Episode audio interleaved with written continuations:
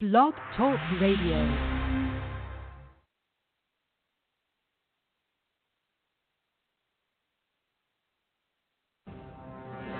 The 31 year old man was taken to the hospital. No word so far on his condition. We're, of course, going to be following this story tonight on Fox 6 News at 9 and 10, and of course, Fox6Now.com. And our big story right now at 6 o'clock rounding up doctors and putting them in jail. That is the goal in Milwaukee County. The inmates need medical, medical and psych care. Some say they're just not getting it. Our Myra Sanchick reports the deadline to fix this problem is just 10 days away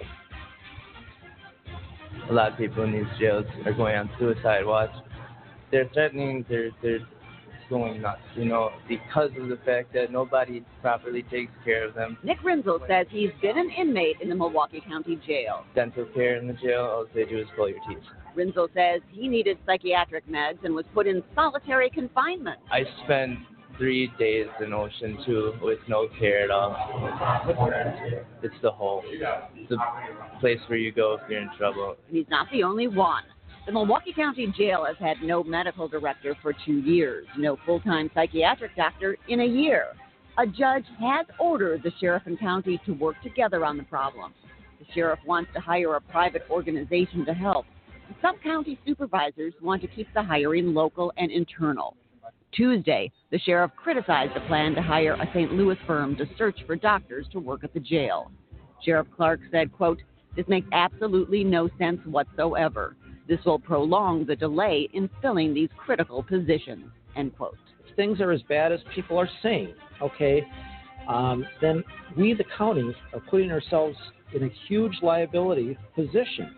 County Supervisor Mark Borkowski says it's not as bad as some are saying. The ACLU disagrees.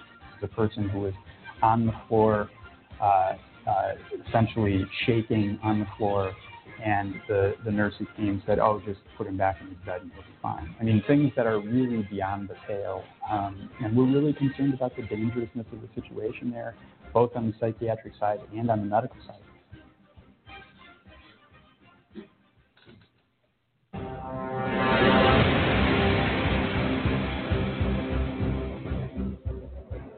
Ladies and gentlemen of America, this is AJC Radio, where we seek to bring the message of justice all around the world. Tonight, we continue Voices from Behind the Wall. Why is medical treatment being denied to inmates in prisons, in jails all across this nation, and people are dying and body bags are being filled up? Folks, we take off right now. Voices from Behind the Wall. Let's go.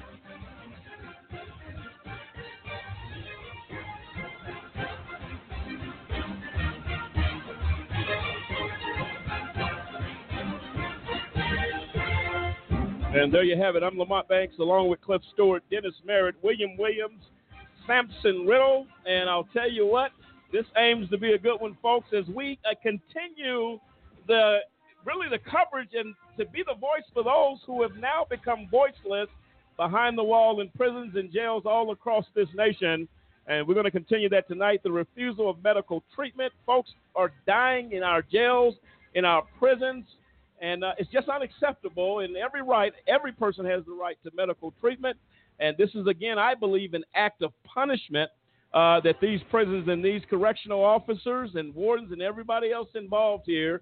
Again, we, we don't put them all in the same boat, but this is happening at an alarming rate, and we're going to deal with that issue tonight. And uh, Sampson, as we get ready to go down this road, again, voices from behind the wall, no medical treatment. As I, I was talking to you uh, before we came on the air, uh, prisons here in Colorado taking the diabetes, diabetic uh, diet meal off of the menu for inmates who are diabetic. And, and that's a death. That's definitely a death wish without question. Absolutely. I mean, they, they, they just it just seems like they don't understand uh, the gravity of their actions. When you're sitting there making a diabetic person, whether they be type one or type two, eat the amount of sugar and carbs and stuff that are in the meals that they serve uh, these these inmates, I mean, they they are they're they're putting them on a death sentence, whether it be right away or long term. Like they're they're going to kill them. No, absolutely right. And uh, I actually got that information from a friend of mine who is now out of uh, out of out of prison uh, and and had actually told me what had happened prior to him leaving, and that was that was something that comes from the Department of Corrections right here in Colorado. Something needs to be done about that. Dennis, your thoughts as we go down this road tonight? I agree. Something definitely needs to be done. I mean, uh, these are not animals. Even animals. uh, Let me take it back. I, I don't even want to start off with animals because uh, we're, we're going to make sure they get the, they, they get nutritious uh, food to make sure that they survive. But uh, again, here we go taking prisoners and, and saying they're nobody, not worth anything. But uh, when you talk about diabetes and you talk about all these different things that people deal with just from being a human, I mean, it's a basic right to provide someone with a proper nutritious meal.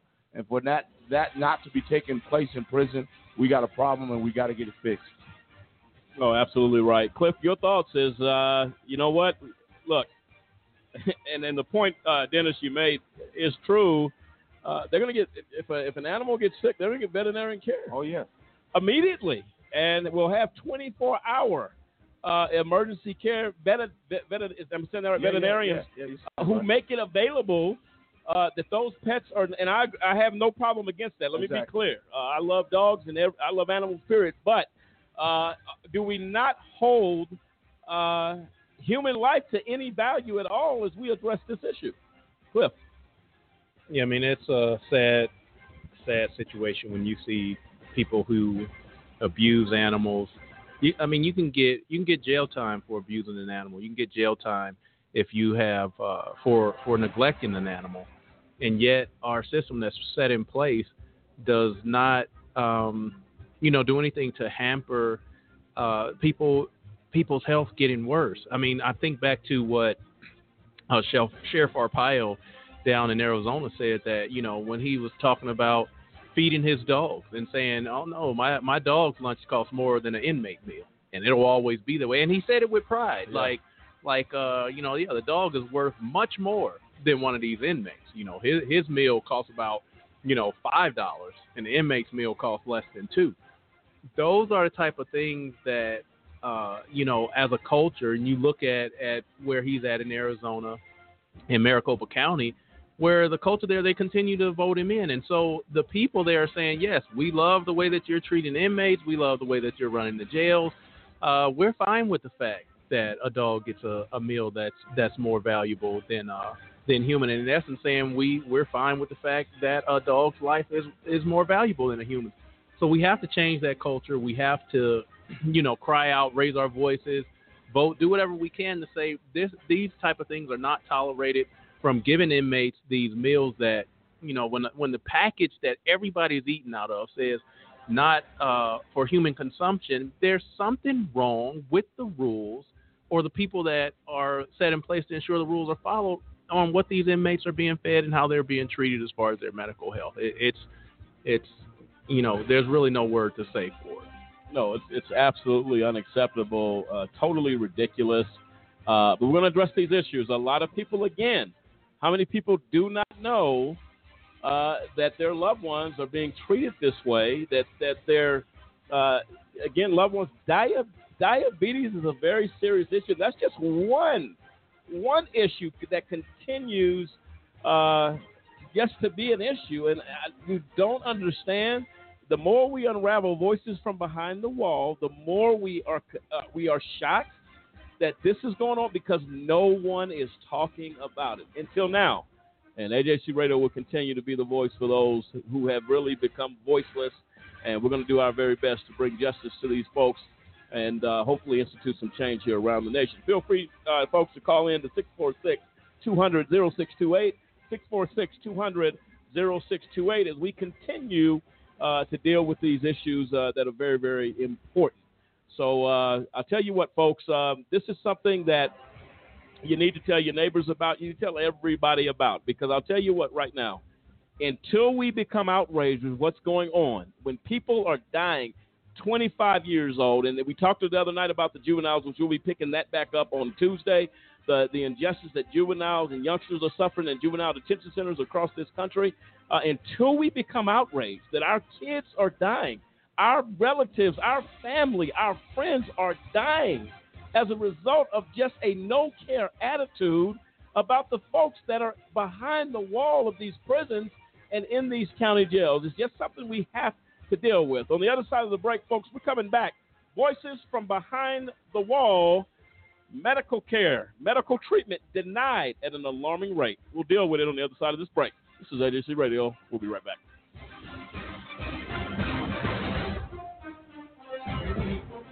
For a kid whose mom or dad is in prison, life is tough.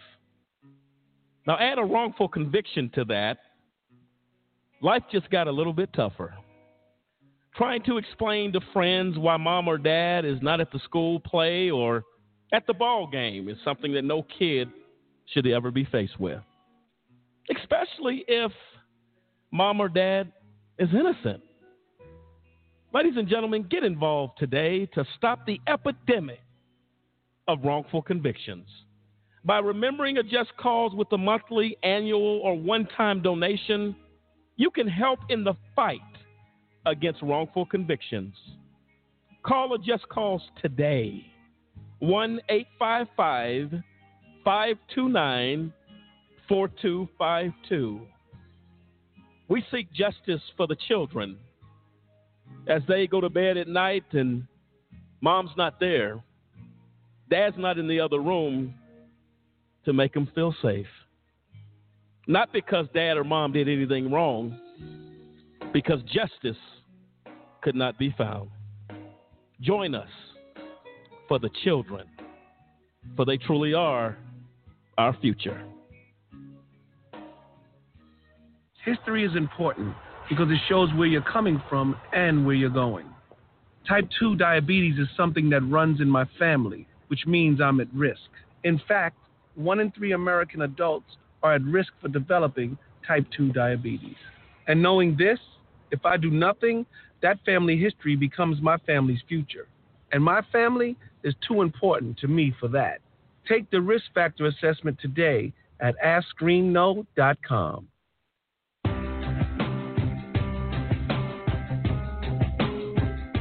How often does our justice system get it wrong, convicting innocent people of crimes they did not commit? A new project by the University of Michigan Law School and the Center for Wrongful Convictions at Northwestern University School of Law tries to answer that question. In the last 23 years, more than 2,000 people have been convicted of serious crimes and later exonerated, according to the National Registry of Exonerations. By far, the largest segment was almost 1,200 defendants falsely convicted because of large scale patterns of police corruption, generally in drug and gun cases. Of the remaining 873 defendants exonerated, nearly half were wrongly convicted of murder, and of that group, 101 were sentenced to death. On average, it took more than 11 years for a conviction to be set aside. Why does the justice system get it wrong? In homicides, the biggest problem is perjury and false accusation, most often by supposed eyewitnesses. False convictions in adult rape cases are primarily based on mistakes by eyewitnesses, while false convictions in child sex abuse cases are often for fabricated crimes that never occurred. 2,000 exonerations may seem small in a nation with more than 2.3 million people behind bars, but there are far more false convictions than the report contains. Most false convictions are never formally challenged, and those convictions that are successfully overturned receive little or no attention from the media, according to the report's authors.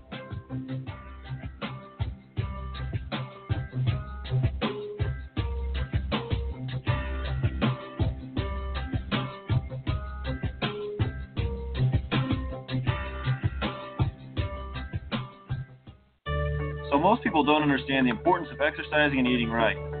Most people think it's about getting super buff or eating grass to keep that perfect bod, but to those who believe that are wrong. Exercising regularly and getting the right balance of nutritious food leads to a common diagnosis known as healthy. Now, healthy may sound mainstream and boring, but it's real. It improves your immune system to prevent sickness, boosts self confidence, and controls body weight, gives you energy, and improves your overall happiness. So, next time you think that's not bad, think again and be the best you you can be. Sergeant Michelle Garcia served meritoriously in Iraq and has the medals to prove it. Soon after leaving the Navy, Lieutenant Chris Scott found a job, a home, and started a family of his own. Corpsman Richard Stokely took the skills he learned in Vietnam and put them to good use as a paramedic. But soon after leaving the military, each of these veterans fell on hard times and faced homelessness. Even after Michelle lost all her savings, even after Chris wasn't able to pay his mortgage, and even after Richard battled alcoholism for years, They each reached out for help when they needed it most. A simple phone call put them in touch with a trained professional from the Department of Veterans Affairs. That call got Michelle a place to stay until she could afford one of her own, put Chris in touch with employment assistance, and found Richard a substance abuse program. These veterans are success stories not only for how they were able to help others while serving their country, but for how they were able to let others help them. If you know of or are a veteran in need, make the call.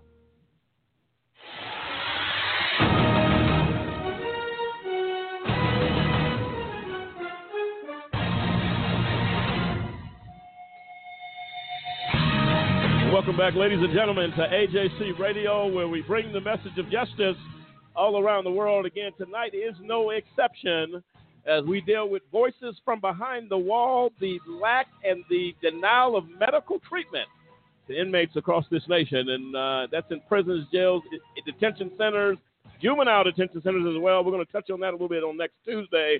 But tonight we deal with the horrific stories uh, of no medical care where folks are dying in cells, they are sick and observed, and nothing is being done about it. Joining us here at the bottom of the hour will be Tasha Osborn. She's founder and CEO of Inmates Lives Matter of Georgia. She's going to give her perspective on this as well, and we look forward to hearing her her thoughts on this issue.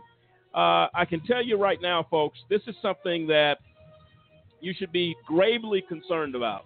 Because uh, I'll tell you right now, just imagine, just imagine, if that is your mother, your father, sister, brother in custody who is begging for help, begging for help, and it's not being supplied, it's not being given to them, and they are suffering and hurting.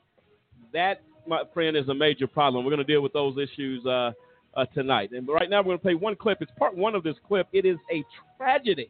What happened to this man in a county jail who ultimately lost his life. Let's see what it has to say.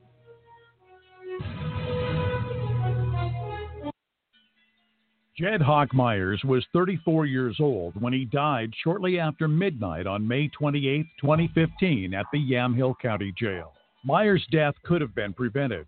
He was assaulted in his cell, E28, at 7:08 p.m. on May 27th by two other inmates. Someone used the cell intercom to call for help, and at 7:25, Deputy Intern Colleen McNamara and Deputy Kiara Downs came up the stairs to the second level of E Block. They made their way along the upper tier to E28, where they found Myers. As we went to walk into the cell, Myers stepped out of the cell and walked towards me and was incoherent because I kept telling him to stop walking towards me. He kept walking towards me. I said it three times until I finally stopped him in his place. He was sweaty and panting, and he said his chest hurt. And I said, Where does it hurt? And he touched his stomach. And so I asked again, What hurts? And he said, His chest. And I asked again because to me, this is your chest and this is your stomach. And he put his hand on the side of his stomach. I was trying to figure out if he was coherent to where the pain was coming from. McNamara and Downs entered Myers' cell. McNamara described Myers as having a dislocated shoulder. At that point, Myers took off his shirt, and I could tell that his shoulder, what I observed to be, was dislocated. There was something protruding towards the front, and the shoulder did not look like a normal shoulder. I observed a sore on the front and back of his shoulders, what I would call an open sore. It wasn't bleeding, but it was shiny. You could tell that it was open. It looked relatively fresh. I didn't see any scabbing, but it was not bleeding. McNamara, Downs, and two other deputies escorted Myers from E28 to a cell in the med unit. Inmates along the way noticed Myers was in pain. He had to stop, and like he was holding his side, and he had to lean up against the wall. And they were like, "Can you sit down?" And he was like, "Oh, I hurt. I'm in pain." Like he was like screaming. It looked like he cracked a rib and something punched him or something like that. I was sitting on the stairs and I just heard a guy um, talking about pain. He looked pretty pale. And like he ran into the door as he was walking out, like kind of stumbling. You know? At 7:31 p.m., Myers arrived at Med Cell B. Deputies continued to examine him. Deputy Downs noted the injury to Myers' shoulder. He's sitting down. He's still holding uh, his chest. He he's moving his shoulder. So I mean, I, there was a big bump, but I couldn't tell what kind of Myers appeared to be bothered by his shoulder and appeared to be wincing with pain. As Deputy Roger Swift got Myers a glass of water, Deputy Downs noticed a bump on the side of Myers' head and pointed it out to Swift. I also noticed a contusion on his head, um, on his right side, because that's on the side I was standing. A, a red bump um, on this one side of his head, just above the ear. Myers continued to show signs of pain and disorientation, lying down, rolling back and forth, and then sitting back up. Medical technician Kevin Thurman came to the cell to examine Myers. kind of agitated, but not like I'm gonna fight you agitated. Just unsettling, you know, just wouldn't couldn't sit still. You know, I'm trying to just say, you need to stop screaming. What's going on? And I, you know, I put our pulse ox on on his finger, and uh, his heart rate was 130, and he was, you know, his oxygen level was 99 percent. And I tried probably five or six times to get a blood pressure on him, and he just he wouldn't sit. I couldn't even get him to sit still. He would like flex or move, and so the machine kept coming up with errors. So I never got a blood pressure on him. At about 7:37 p.m., Thurman gave up on getting a blood pressure reading. Myers appeared to be complaining about his side and his shoulder. MedTech Thurman wondered about Myers sweating. The thing that stuck out is that he was rapid heart rate and sweaty, and you can't you can't fake being sweaty. But then you know he's sweaty and tachycardic, so I'm like, yeah, something's going on. Despite Thurman's concerns, he left the cell at 7:38 and did not return. His shift ended at 10. Thurman was the only medically trained staff member to examine Myers in the hours before his death. Myers continued to grimace and squirm. Sweat was evident on his upper body. Deputies Tamara Hart and Roger Swift were the last two deputies in Myers' cell while he was alive. At 7:43, Swift left, and then a few seconds later, Hart left. Myers was left alone in his cell. He appeared to be crying out. Then he got up and went to the door. Where it appeared, he pushed the intercom button for help. The intercom for Med Cell B is to the left of the door. Myers sat back down. He continued to yell or scream, sometimes clutching his side. He lay back down but didn't look comfortable. He was sweating and calling out. It looked like he might have yelled, Help me. Nearby in Med Cell E, inmate Thomas O'Donnell reported he could hear Myers screaming. Oh, he sat there and screamed. He kept screaming, Help me, help me. He screamed. He screamed, he screamed, he screamed. To the point, like I said, I got up there and pushed the button. Like I said, he just kept screaming. I didn't understand why they didn't take him to the hospital. At 7:45, Myers was back at the intercom. He made several trips to the door and the intercom that night. None of the calls were answered. Deputy Hart explained the intercom would be deactivated for an inmate who was judged to be overly needy. We have we have an ability to disable intercom um, in our holding in our holding cells, in our medical cells, um, and generally they will be disabled because we will have somebody in there that is just very needy and they're always on it. So between you know them just pushing it because they're you know upset about something, they're not getting their way or their attention, and, so in that instance, you know we'll we will put their cell up on the screen just to kind of monitor them. Myers' cell could be monitored in the jail control room on a one ninth section of a large screen TV. Deputies monitoring his cell would have seen Myers yelling and writhing on his bed. His side appeared to be bothering him. He looked sweaty. He appeared to be in pain. At 7:48, he was back to the door and the intercom. Another call for help. He returned to the door at 7:50. Back at the bed, he sat down, clutching his stomach in obvious pain. A couple of minutes later, he rolled to the side and onto the floor of his cell. He looked like he was trying to get comfortable, one position after another to see what worked. Again, it looked like he was saying, Help me. He returned to the door and the intercom at 803. One more attempt to get someone's attention. Deputies began a series of security look ins on Myers. Deputy Eric Klauser performed a check at 807. At that point, Myers was back lying on his bed. Deputy McNamara was back for another security check at 812. Again, Myers was lying on his bed. Two minutes later, Myers returned to the door to push the intercom buzzer. To the door again at 820. A try for the intercom again at 827. At 830, he fell off his bunk and sprawled on the floor. After a short while, with some effort, he struggled to get up at 8:31 and made another attempt at the buzzer. At 8:38, Myers' cell was falling into disarray. It looked like he was becoming more disoriented. He made two more attempts at the door to get help at this time. Myers tried the door and the intercom again at 8:53. He sat back down and leaned against the wall. At 8:54, Myers got up to urinate in the toilet. When he was done and moved away, the previously clear water in the toilet was red. Blood in Myers' urine had turned the toilet water red.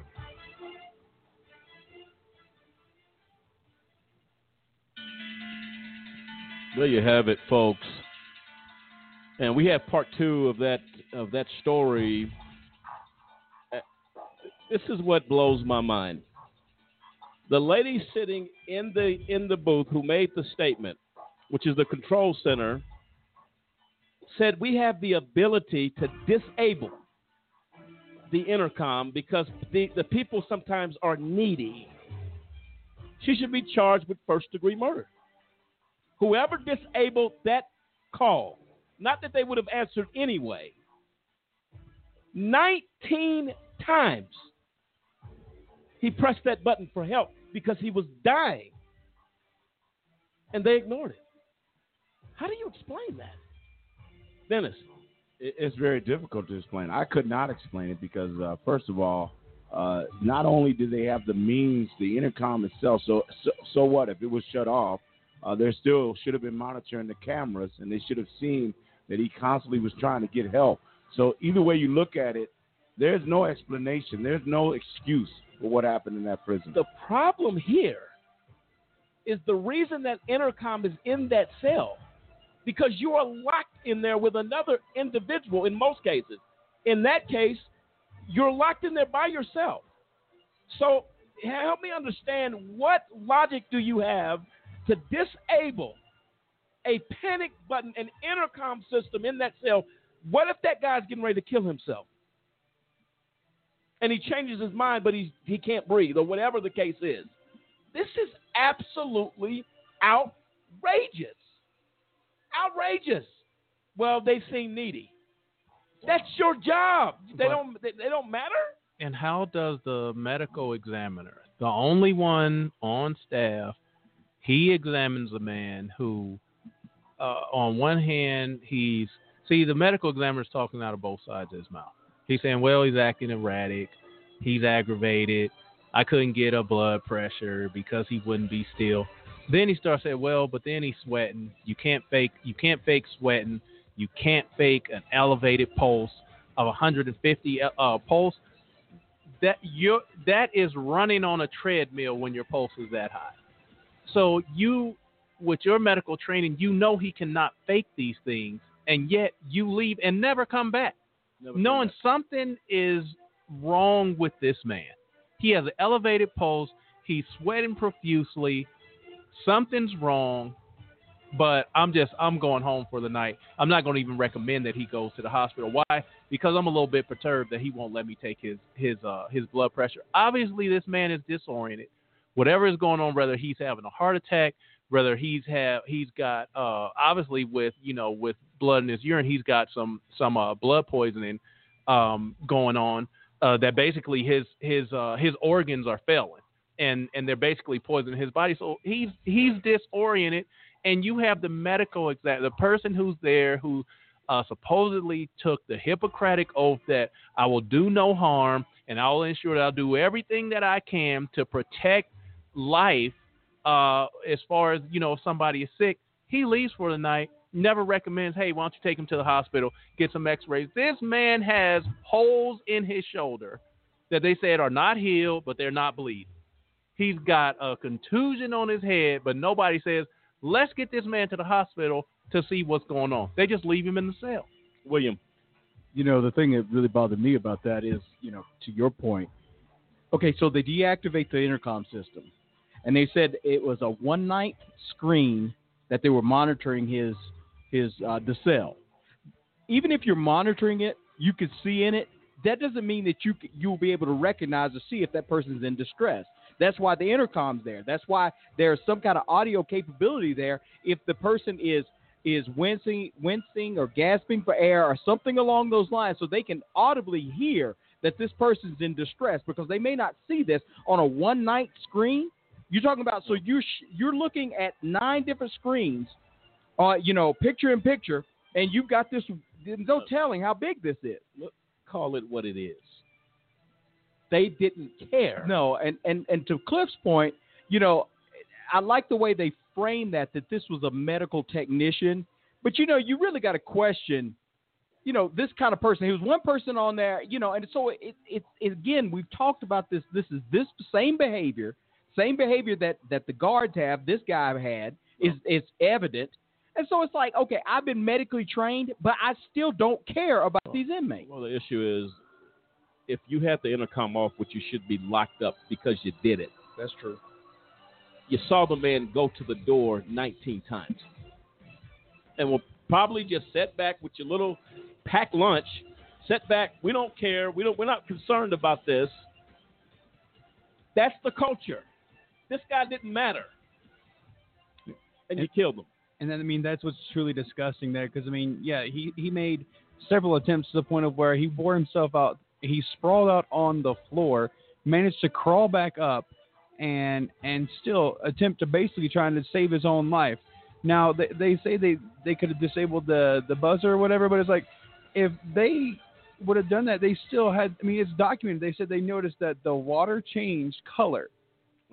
The water changed color. They noticed that, and this guy, this medical examiner, whose shift didn't until 10 p.m., did absolutely nothing. and we're going to hear part two again that talks about you you'd be surprised of the explanation the officer gave what was in the in the in the toilet that was red that it- oh yeah, Kool Aid in his cell. this some was some of type of punch he's had three sack lunches perhaps have you lost your mind. Yeah, a, a juice box is not going to turn the toilet red so that you can see that on a monitor. and if you see- there's a difference, yeah, with a, with juice in the toilet and blood. and if you see the video it is dark ruby red and he said well the, the flavors was raspberry that was his explanation. We'll deal with that when we hear that uh, on the other side of the break. Right now, we are honored to have uh, joining us to get in, in in on this conversation Tasha Osborn, founder and CEO of Inmates Lives Matter of Georgia.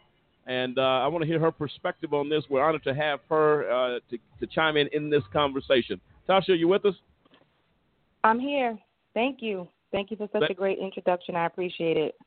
You're very welcome, uh, Tasha, and uh, thank you for joining us tonight. And I don't know how much of this you've heard already. Uh, I'm going to give you the floor to introduce yourself. We're talking tonight primarily about the refusal of medical treatment in our prisons as part of our series, Voices from Behind the Wall. Uh, and I know you're going to Mhm. be joining us as well uh, as uh, down the road doing this series to discuss some other things that you have become very uh, uh, formidable at. So we're going to definitely have an opportunity to talk to you again. But right now, let me get, let me get your thoughts uh, and tell the folks about your foundation. Uh, not the foundation, excuse me, about the your organization, uh, Inmates Lives Matter, as as we deal with this issue of abuse behind the wall. Okay, well, thank you. I'm Tasha Osborn. I'm the CEO of Inmates Lives Matter Georgia Inc. We're pretty new. Uh, I've been doing this for a long time. I've been an advocate for a really long time.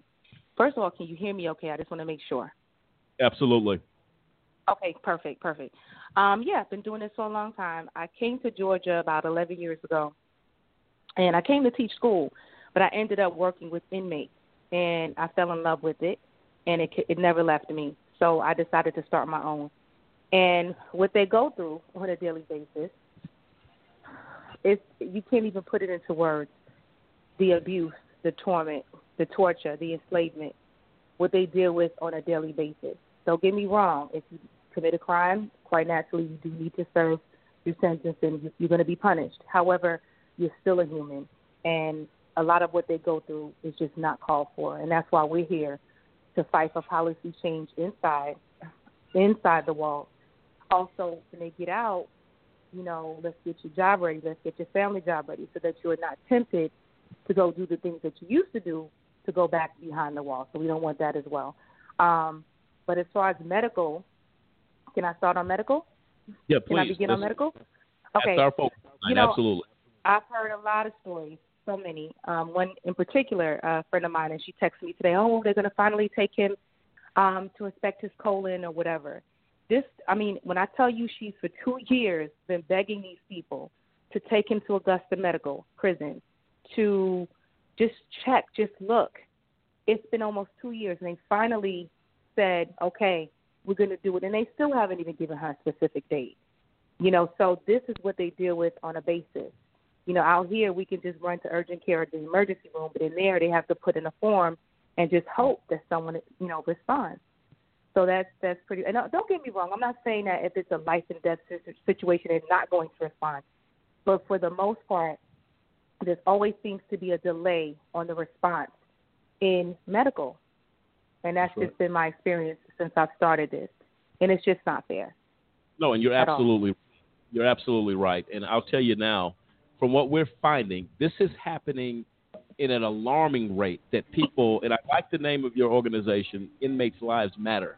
What we're finding with the Voices Behind the Wall uh, uh, series that we're doing indefinitely is that these folks are suffering in in inhumane ways. It's they, life and death situations are going ignored. And I don't know if you heard part one of the of the story about Mr. Myers, uh, the guy that asked rang his intercom button, pressed that button 19 times, begging somebody to help him because he was dying slowly in his cell, and they ignored him. They Right. ignored him. And right now, really quick, uh, Tasha, I want to play the conclusion of that so we can move on. But I want you to hear the part two of what happened to this man. I'm going to get your perspective on it on the other side of this clip. Let's play it.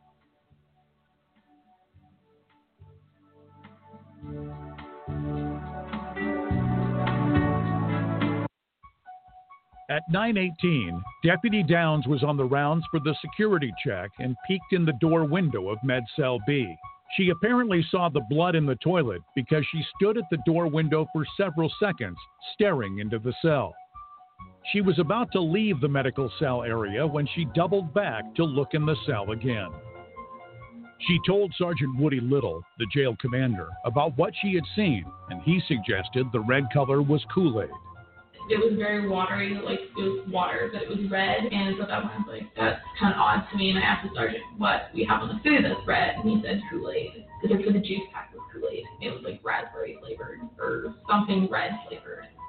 Sergeant Little explained what led to his opinion that the red color was caused by some kind of food product. Well, let's see, they had three sack lunches today or sack meals, so grape jelly would have been in probably at least one of them. We also have fruit punch and God knows what else off the commissary truck that they have access to, so there's plenty of things. Little said he wished Myers would have gone to the door and used the intercom to tell someone he was in distress. I watched the video, I see Jake get up, I see him go to the toilet, and I see that the water's red when he leaves. He's standing. All he has to do is walk over and push a button on the wall.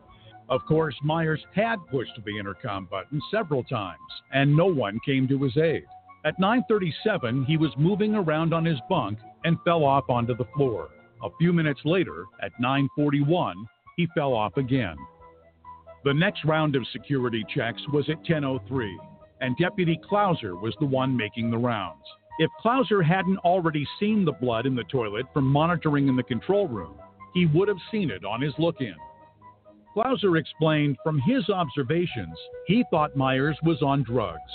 when you see people come in on a, on a constant basis, I mean, people on drugs have, you know, erratic movement and seeing weird stuff and crawling around. And, um, depends on the drug or the time lapse that it's been on, or or just like an alcohol detox. They do a lot of the, a lot of hallucinating, seeing things, crawling around. At 10:43, it appeared Myers struggled to get something to drink from the sink in his cell. The next round of security checks was performed by Sergeant Little. When Little reached Myers' cell door, he spent a few seconds looking in. Something he saw in Myers' cell caused him to turn back and take another look. At that time, Myers appeared to be resting on his bed. The blood in the toilet was still easily seen. At 11:20, Myers was lying on the floor. He struggled to get up and made his way to the door. He was still trying to get the attention of someone who would either hear the intercom or see him go to the door on the security video. When he left the door, it looked like he fell to the floor and in the process hit the toilet. At 11:27, Myers made another trip to the door and the intercom. When he left the door, he stood by the toilet. He presumably flushed the toilet this time because when he stepped away, the toilet bowl water was clear. The blood had been visible for about two and a half hours. In all, Myers made 19 trips to the door to push the button for help. From 11:31 to shortly after midnight, Myers made his final 5 trips to the door. Each time he went to the door to try and reach someone on the intercom. Myers had to struggle to get up for his final trip to the door at 12:06.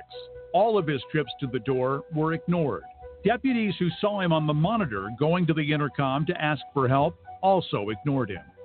Deputy Dwayne McCommons was on duty for security checks at 1211.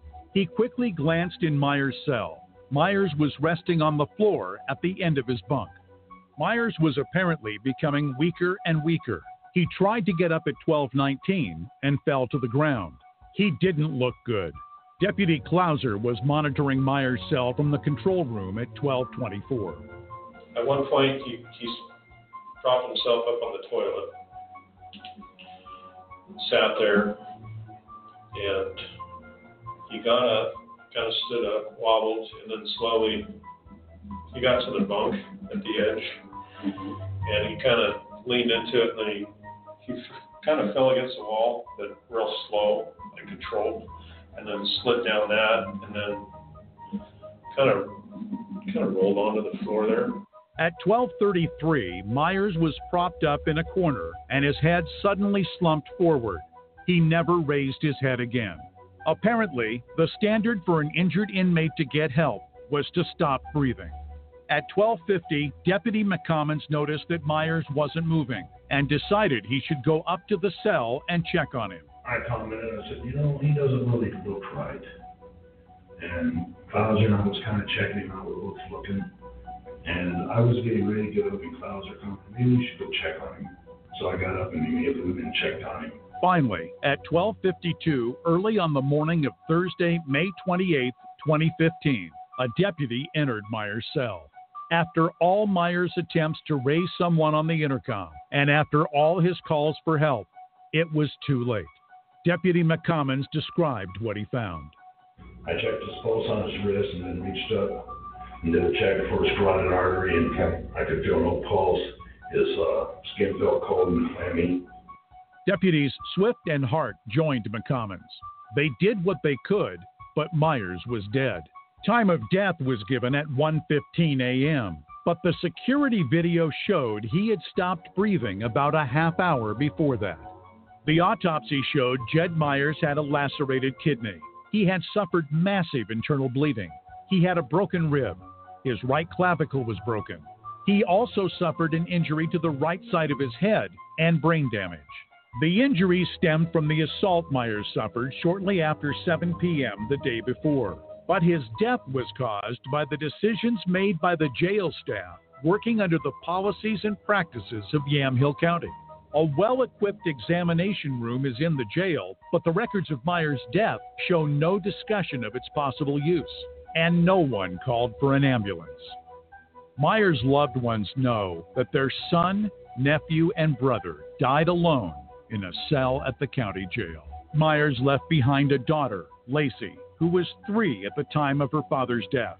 The family agrees Myers was a good parent, a loving father. Jed Myers was 34 years old when he died inside the Yamhill County Jail.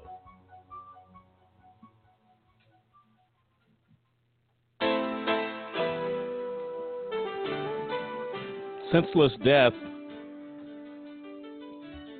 And who will be held accountable? Every excuse in the book being used to excuse away the failure to act by that county jail and its staff. And the medical facility that I saw when I was getting this clip together, everything you could possibly need in that room to save a life is in that room. And he was a t- he suffered these injuries at 7:25 the day before. An entire day you did nothing. And in most protocols in a fight or anything like that, the inmates are taken to medical immediately. That is the protocol that is supposed to be in place. And Tasha, uh, thanks for bearing with us on that clip. Give me your thoughts on this one. Well, the excuses that are made, it's typical. Unfortunately, that's typical because now they're trying to protect themselves. Now they're afraid. So now everything, you know, they're going to defend it, come up with come up with things to justify it. And there's no way in the world you can justify this man's death. Dying alone, trying to get your attention, and you did nothing. But of course, they have their own codes back there behind those walls to protect each other, to protect themselves, and they're going to come up with every excuse in the book. And that is so typical and very unfortunate, and it's just too common. It's too common. Cases like his, unfortunately, have happened um, since I began this process. You know, um, you know, this journey, I should say, and Mhm. just inmates in particular, just just crying out for help. You know, and sometimes they're crying wolf.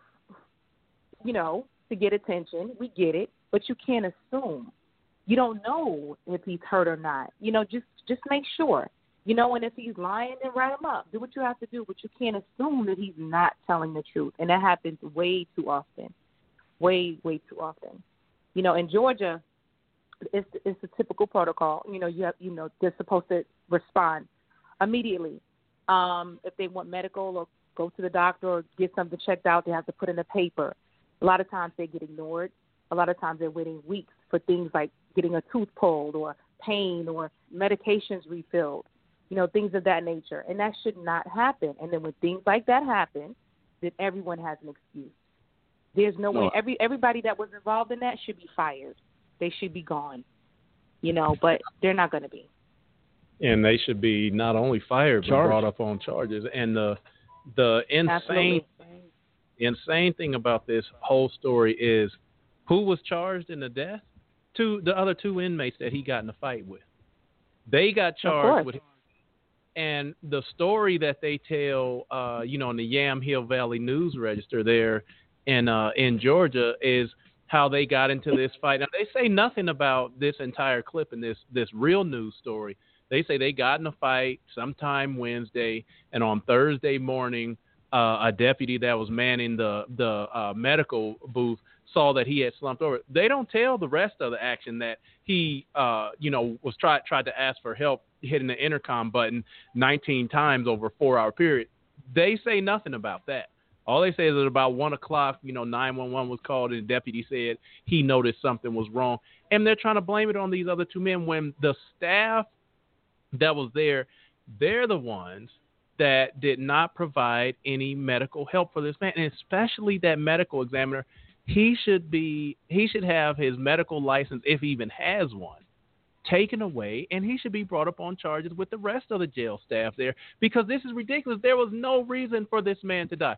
You have a lacerated kidney, they put you in the hospital, put you on an antibiotic, give you some medical attention. Uh, you have a, a, a broken rib and a dislocated shoulder.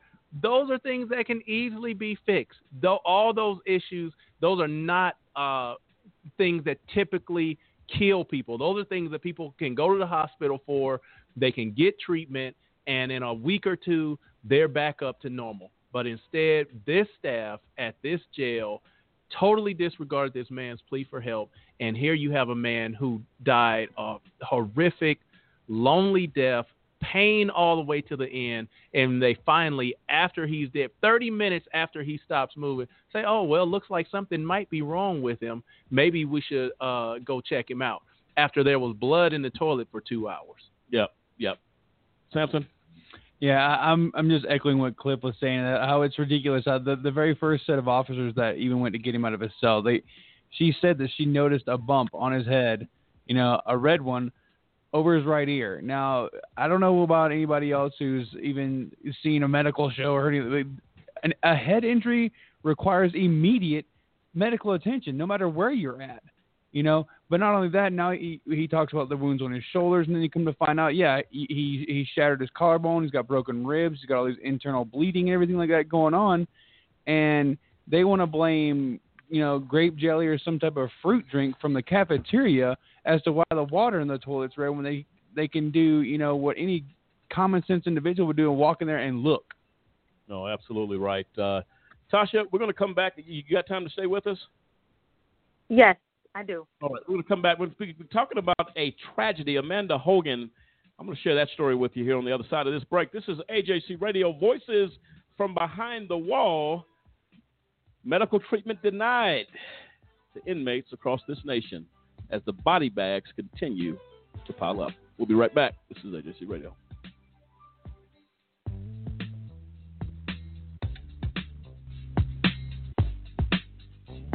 Do you know anyone who's been sent to prison who's innocent? The United States is experiencing record numbers of exonerations in cases where people were wrongfully convicted of crimes they did not commit. If you believe that no one should be sent to prison for crimes they didn't commit, there is something that you can do today.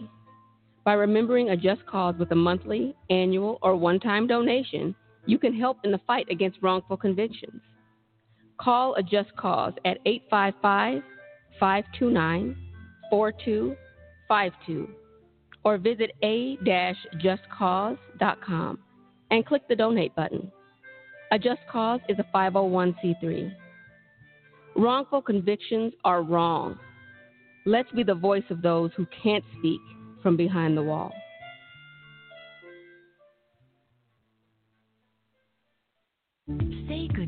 To affordability and say hello to losing control. Discover Price Gougasol, the latest outrageously expensive drug from Big Pharma. It's impossible to afford and reverses the ability to pay other bills. Because drug companies raise prices to pay for commercials like this one, side effects may include overdrawn bank accounts, bad credit scores, higher healthcare costs, children who don't get Christmas presents, and in some cases, the need to stop taking your medicine. If you experience any of these side effects, contact your financial advisor right away. Out of control drug costs are no joke. Yet nine of the 10 biggest pharma companies spend more on advertising than research and development. Let's solve the cost crisis now. Visit csrxp.org. Look, right now, uh, while you're looking at this on your screen in your hand or on your computer, there's somebody just like you who's sitting in a prison cell. And they didn't do much more than you did, you know, some crazy weekend. You didn't get caught. They got caught. And they can never get uncaught.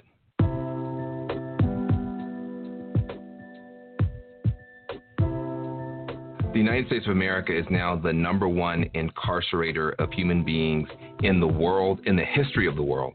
Uh, we have about 5% of the world's population. We have 25% of the world's prisoners. Um, we are we have more people locked up than China. China, who has a billion people, they got fewer prisoners than we do. You know, a lot of times people say, "Well, if you don't want to do the time, don't do the crime." Really? Have have you ever committed a crime? You got people who are doing more drugs in on college campuses, in uh, uh, yacht clubs, country clubs. We all know that's going on, but the SWAT team never shows up there. The SWAT team shows up in the housing projects where you got poorer people doing fewer drugs, and those people go to prison. But think about it. What if one of the times when you were breaking the law, when you had something illegal in your pocket, in your car, at your party, the police had kicked in those doors? Would you want to be known for the rest of your life based on what happened that night? That is what is happening to millions of people. If rich folks' kids get in trouble, they go to rehab. Poor folks' kids get in trouble, they go to prison. And you spend $100,000 per year per kid to lock a kid up. when you could have spent a fraction of that and turned them into a NASA scientist, turned them into a, a, fashion icon. When people come home from prison, they're not given the opportunity to start over. You leave a physical prison and you go into a social prison where you can't get a job, you can't get a student loan, you can't rent an, rent an apartment. How are people supposed to start over? And what happens to neighborhoods when you take a disproportionate number of people out for minor offenses and you send them back home with no hope and no opportunity? There are no more excuses to have this horrible system continue when there is now finally bipartisan agreement that it is a tragedy to do this. Not only do you have President Obama and the Democrats, you now actually have uh, people like Paul Ryan, Koch Industries, Newt Gingrich, all saying the same thing. We are locking up too many people, we're wasting too much money, we're, we're wasting too much genius in America, and it's time to do something.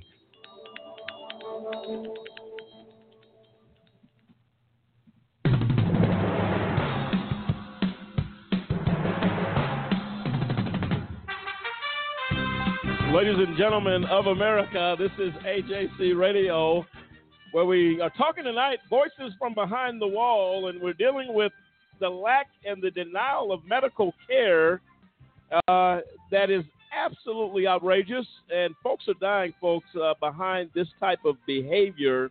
Uh, and I'll go back to what I said before. This is a culture issue. Uh, and I'll tell you what, we're seeing it at an alarming rate and an alarming number of institutions jails, county jails, prisons, federal, state, you name it. Medical treatment is not something uh, that is taken seriously to inmates. And that, that may be one of your loved ones. Uh, it, it's someone's loved one behind that wall suffering this injustice. And we continue, we, we definitely uh, will, will continue to adjust uh, to excuse me address these issues. We are we are so happy to be joined by Tasha Osborn. She's founder and CEO of Inmates Lives Matter of Georgia. And uh, Tasha, thank you so much for taking time out of your evening to be with us tonight. We really appreciate that. You're welcome. You're very welcome. And thank Okay. you for having me. You're very, very welcome, and we intend to, to partner with you as much as we can. As, as it takes a village, they say, and it takes people coming together from organizations that have the passion uh, to fight this injustice and what's going on behind prisons and jails in this country. And I believe you share that passion, and we definitely want to be a part of that as well. So you'll always have an ally and a friend here at AJC Radio as we continue uh, Thank to you address very much. these. Thank you. You're very welcome. And Cliff, we have a caller, I believe. Yes, we have uh, Latanya who has a comment. Uh, Latanya, you're live. Thank you so very much. Um, first of all, I wanted to tell Tasha Osborn how much we appreciate what she's doing for the inmates. That is so awesome for her to do. I wanted to speak on the. I've been listening to the show for a while, and it just infuriates me that these prison, um, the, behind the wall, they do all kind of things, and then they justify it. Like and but these same actions that they do, they're locking people up for the same exact actions. It just it makes you just angry, angry, angry. I can't even imagine these families where their children, they're still kids, they're dying in these cells and they're being left alone. That was a horrible way for Mr. Myers to die. And for you for you to have to do a double take, that means something stopped you when you walked away to turn back around. You're not going to tell me he sat there and said he it was Kool-Aid or punch from from coming from a commissary. He knew he was lying before he said it. And this kind of stuff that and when they let these people get off on this stuff, that's why they continue. And to have a policy that says that you check on them after they stop breathing, they're dead. So, and then you're not going to CPR is not always going to bring somebody back to life. When you have, why have a facility if you're not going to do anything until somebody stops breathing? That doesn't even make common sense. Right. No, absolutely right. Taking my call. No, thank you, and uh, that's absolutely right. Um, and, and and people should be outraged. They should be outraged, and uh, we, we appreciate Latanya for that call. Listen to this very real, real, real quick, folks. Amanda Hogan was among dozens of suspects arrested two years ago as part of a long-running drug sting run by the Cartell County Sheriff's Office. I think I pronounced that right. Carteret County Sheriff's Office, excuse me. Hogan, 28, had a history of opiate abuse, and she took prescription drugs for bipolar and personality disorders. She was also awaiting surgery on her right kidney, which had a stone and had become infected, causing throbbing lower back pain. But the arrest pushed off the surgery, and jailers didn't give her the prescribed medications for her mental illness. Despite jail staff knowing she was a suicide risk, her mother said after going, after going a week without her medications, she used a bed sheet to hang herself in her cell. She later died at the hospital.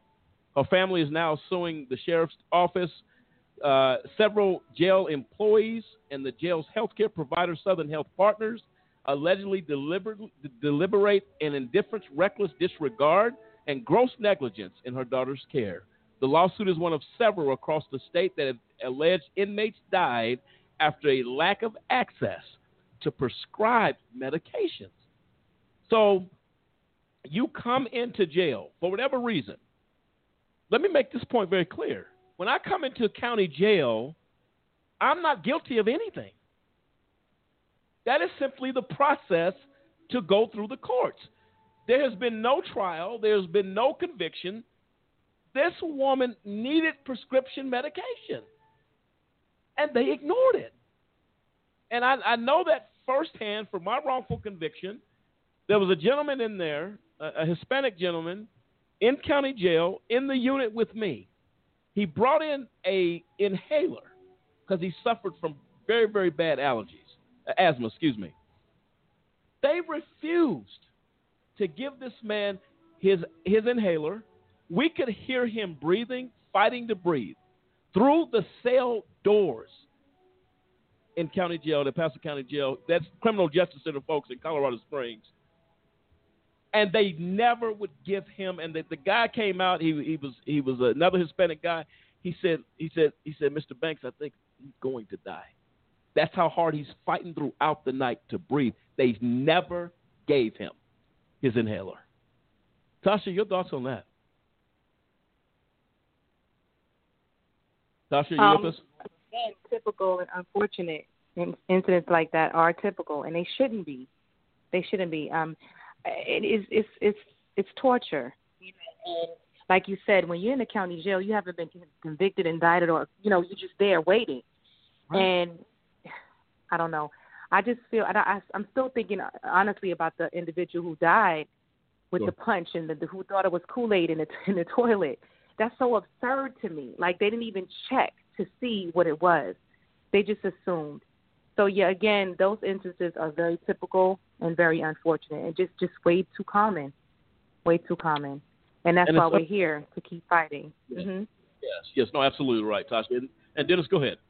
I, I was just thinking too. I mean, uh, that until there's repercussions, until there's uh, you know consequences for uh, what what these what these uh, guards are doing and what they're not doing, is going to continue to happen. I mean, and, and again, the voice, uh, you know, people speaking out is truly, I mean, it's awesome. But again, we always talk about uh, what, no matter what, when it's time to vote, look for those people that are against recidivists. You know, against. Uh, I, I'm trying to say the word. You know, bringing prisoners going back in and out. Sure, recidivism. Uh, you know, recidivism. Yeah. So, right. you know, we can look for. Yeah need to start voting for those people that are truly about making sure that you know it's not tough on crime. Don't get me wrong; we need to be tough on crime, but we need to be compassionate. So I think we're gonna have to, you know, get out there and vote, vote, vote, make a difference, get the people in office that can make an effect. And, and, and the problem is they're arresting people. So the argument of tough on crime wouldn't apply here. These exactly. folks are behind, they're in custody. True. You're killing these people after they're in custody, which is a nightmare. And to me, it's I don't care if you're convicted of a crime. If I was it doesn't given, matter. Doesn't matter. Guess what? The judge didn't sentence me to the to, to lethal injection. That's right. With my crime, but you have correctional officers, you have deputies that feel a need to give you the death penalty. You heard about? We told you about the guy in Texas, uh, the prison, the air condition, no air conditioning in the prison. 144 degrees. 144 degrees. Guess what? Wouldn't even give him a fan off commissary. Wow. He died. You know what? He's, you know what, he's, what he was in prison for? A, a bad check. A six month turnaround. He got the death sentence Well, because of, of, of what's going on with the failure to act. That's Yeah. unacceptable. It's unacceptable. Uh, and I believe this, Tasha. I'm gonna get your thoughts on this as well. Okay. I have a clip I'm getting ready to play regarding a judge. The reason I'm bringing this judge into this conversation, there is a culture in the criminal justice system to not care or help those that are hurting. This particular young lady, I'm, I don't want to. I want to tell the story. I'm, I'm going to play the story for you, and I'm going to get your thoughts on this. This is absolutely outrageous. Let's play it.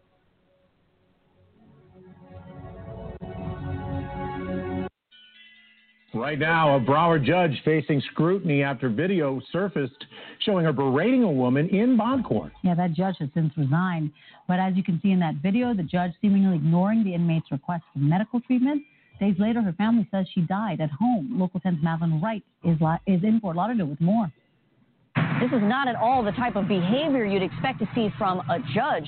The defendant's family says they're appalled by the way she was treated when she appeared here at bond court. Oh, no, she didn't. The family of 59 year old Sandra Twiggs in shock as they watched video of her court appearance. He don't say anything beyond what I am asking you. Trust me, I am. Ma'am. Ma'am, ma'am. Twiggs, in a wheelchair, suffered from asthma and COPD. She was charged with a misdemeanor after getting into a fight with her daughter. While in bond court Sunday, Twiggs started coughing. Ma'am, do you need water? Just nod your head.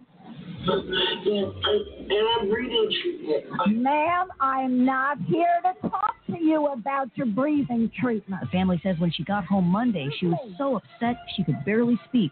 She said they treated me so bad. And she said all I wanted was some medical attention and some help. The next day, the family found her dead in her room. It's okay.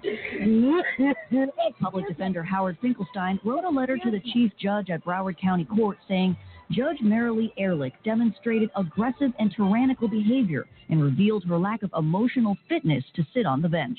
To see a person begging you for help and trying to talk to you, and you treat them like a dog for what reason? The family believes the way the judge treated Twiggs and the night she spent in jail might have played a role in her death. If that judge is listening to us and looking at us, I hope oh. you can sleep at night knowing that you killed her.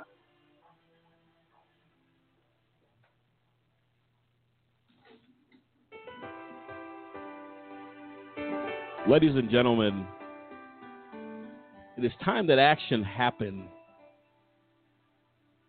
We can go on and on. I saw the video. The lady was being respectful, apologized to the judge. I'm sorry, judge. I'm sorry. For what? And when she began to ask for her breathing treatment, the judge ignored her and told her to shut her mouth. Well, Judge, she did, but she did it permanently. As a result of that type of abuse in a courtroom. And this is what I'm talking about, Tasha. The culture starts from the bench, starts with police. From the time you get handcuffs put on you, the culture that your life simply does not matter starts. And that is unacceptable in every possible way. you know, in cases like that, you know, to him, she wasn't human. And it just didn't matter, no matter what she said. And then she ended up dying. I know one thing for sure that um, these individuals who should be held accountable, families have got to stop being afraid to report, email, show up at events that are that are held for families. Come in in in, in droves, you know, show up in numbers. Like in Georgia, they have a family, a friends and family day. You know, a lot of the families come and they get the chance to say what's on their mind. You can't not go to those those those events. You have to show up. You have to show up. You have to email. Create your paper trail. Don't just call. Call and email. Always back your calls up with an email and find out who's on top of who, who's over who, who's supervisor of this, and get these people and write these names down and create those emails and and keep doing it. Keep writing, keep keep calling, keep emailing, and create your paper trail because now you have proof. And if you mail anything to anybody, get it certified. Make sure that these people have to sign before they they get any of this mail because these are lives that are being lost. And unfortunately, many many more are going to be lost. That's unfortunate, but you know there are ways to fight. And a lot of times, I think that the family members don't think that there's any way that they can get anyone to listen to them or you know any any kind of justice can be served. And maybe not all the time, but you do have a voice and you have to use it. You know, one thing for sure that I do know in in Georgia Department of Corrections, they're big and bad. They're they're tough guys, but no one wants to get told on. And, and there's ways to tell on them. There's ways to, to to get this stuff in their records. There's ways to get this stuff in their records permanently. You just have to act and don't think that your voice is worthless. It is. It means everything. But a lot of times individuals don't say anything because they don't think anything is going to happen. And again, a lot of times it doesn't. But you have to keep trying. You have to keep trying. You have to keep trying. Because me, if it's my family member, I'm everybody's going to hear me. Everybody, I'm gonna write, email. I'm gonna I'm gonna get in front of the building with a bullhorn. I'm gonna do what I have to do. But again, right. because a lot of these individuals don't think that they're they're, you know, they're worth, you know, any, you know, no one is going to listen to them. They don't think anyone, they, they don't think that what they feel is worth it, and it is. These are your family members, and they're being hurt, they're being abused, they're being tormented, and let's face it, the the Thirteenth Amendment says that you know you are a slave unless you're a convicted felon. And a lot of these people are, who are convicted felons don't even know that they're being enslaved, but that's exactly what it is. And the oh. families have got to start opening up their mouths. I don't care from the minute you get up, get on that email, get these names, get these last names, first names and last names, what are these email addresses? Find out whatever event is going on in your area associated, not necessarily your area, associated with the DOC that you're affiliated with. Find out these get in these groups. They'll tell you if you get in these support groups, they will. These women are no joke. The mothers, the wives, they're no joke get affiliated with it. I'm saying this because I know after this, people can hear your show later. I do blog talk too, and I know that this is for life. And I want to say this: anybody who's listening, please do not be afraid. Go to these events, get involved in these groups because you will find a lot of a, lot of information that you need that you didn't even know existed. Okay, so there it, it's it's worth it. You know, lives are being lost, and we we can fight. We we can fight. There's a lot of ways to fight this. I didn't mean to oh, talk too much. I'm sorry. No, no, you're, you're fine, Tasha. We, that's definitely important information, uh, and I, I, would advise our listeners to pay attention to those words because it does matter. Uh, here's another story, heartbreaking. Six months ago, 39-year-old Dante Wilson was in a Wisconsin jail for a child support violation. He complained of chest pains, and the jail nurse concluded he had heartburn and gave him two Tums. Less than an hour later, Wilson asked for help again. Relax, was the nurse's advice. Soon after, Wilson died of a heart attack. The nurse told a detective weeks later, Yeah, we don't want to drag uh, it out. The expletive happens. The nurse was fired. She worked for Advanced Correctional Health Care, a company serving 255 correctional facilities in 17 states. Dante Wilson's death was not unique. We found ACH settled at least six lawsuits with families whose relatives died from preventable causes. Outrageous. Thompson? Yeah, I mean, I'm just sitting over here. I'm still recalling the the the the clip I saw of Miss Twiggs when it was, I mean, so, I mean, like on headline news, and the way the judge spoke to her and belittling her and berating her in the courtroom is ridiculous. And then we have all these um, these people that are just dying senselessly because people don't people truly don't care enough whether you've been convicted or not because like you duly pointed out county jail they're you're not guilty of anything. You're still but they're being treated like less than human. They're you know they're not even afforded the the same rights as the average american citizen nothing like this. And and let me go ahead and preface this not not to download or downplay any historical events but they are turning the prison system this quote unquote justice system into a modern day Auschwitz. It's what they're doing. They're sending people here and they're dying left and right. No, absolutely right. And uh, I believe we have a caller uh, that wants to chime in on this conversation. Cliff. Yes, we have uh, Amber who has a comment. Amber, you're live.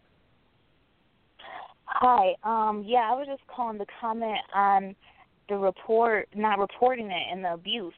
Me, if I don't report something at my job, um, I work with elderly people, so if I don't report report a medical abuse or um, just anything in that sort, it's a class three misdemeanor for me. These people are looking down at us because they see us as criminals. But what makes me any less of a criminal for not reporting than you any less of a criminal for not reporting? And I mean, you get a chuckle out of it, and they do nothing about it.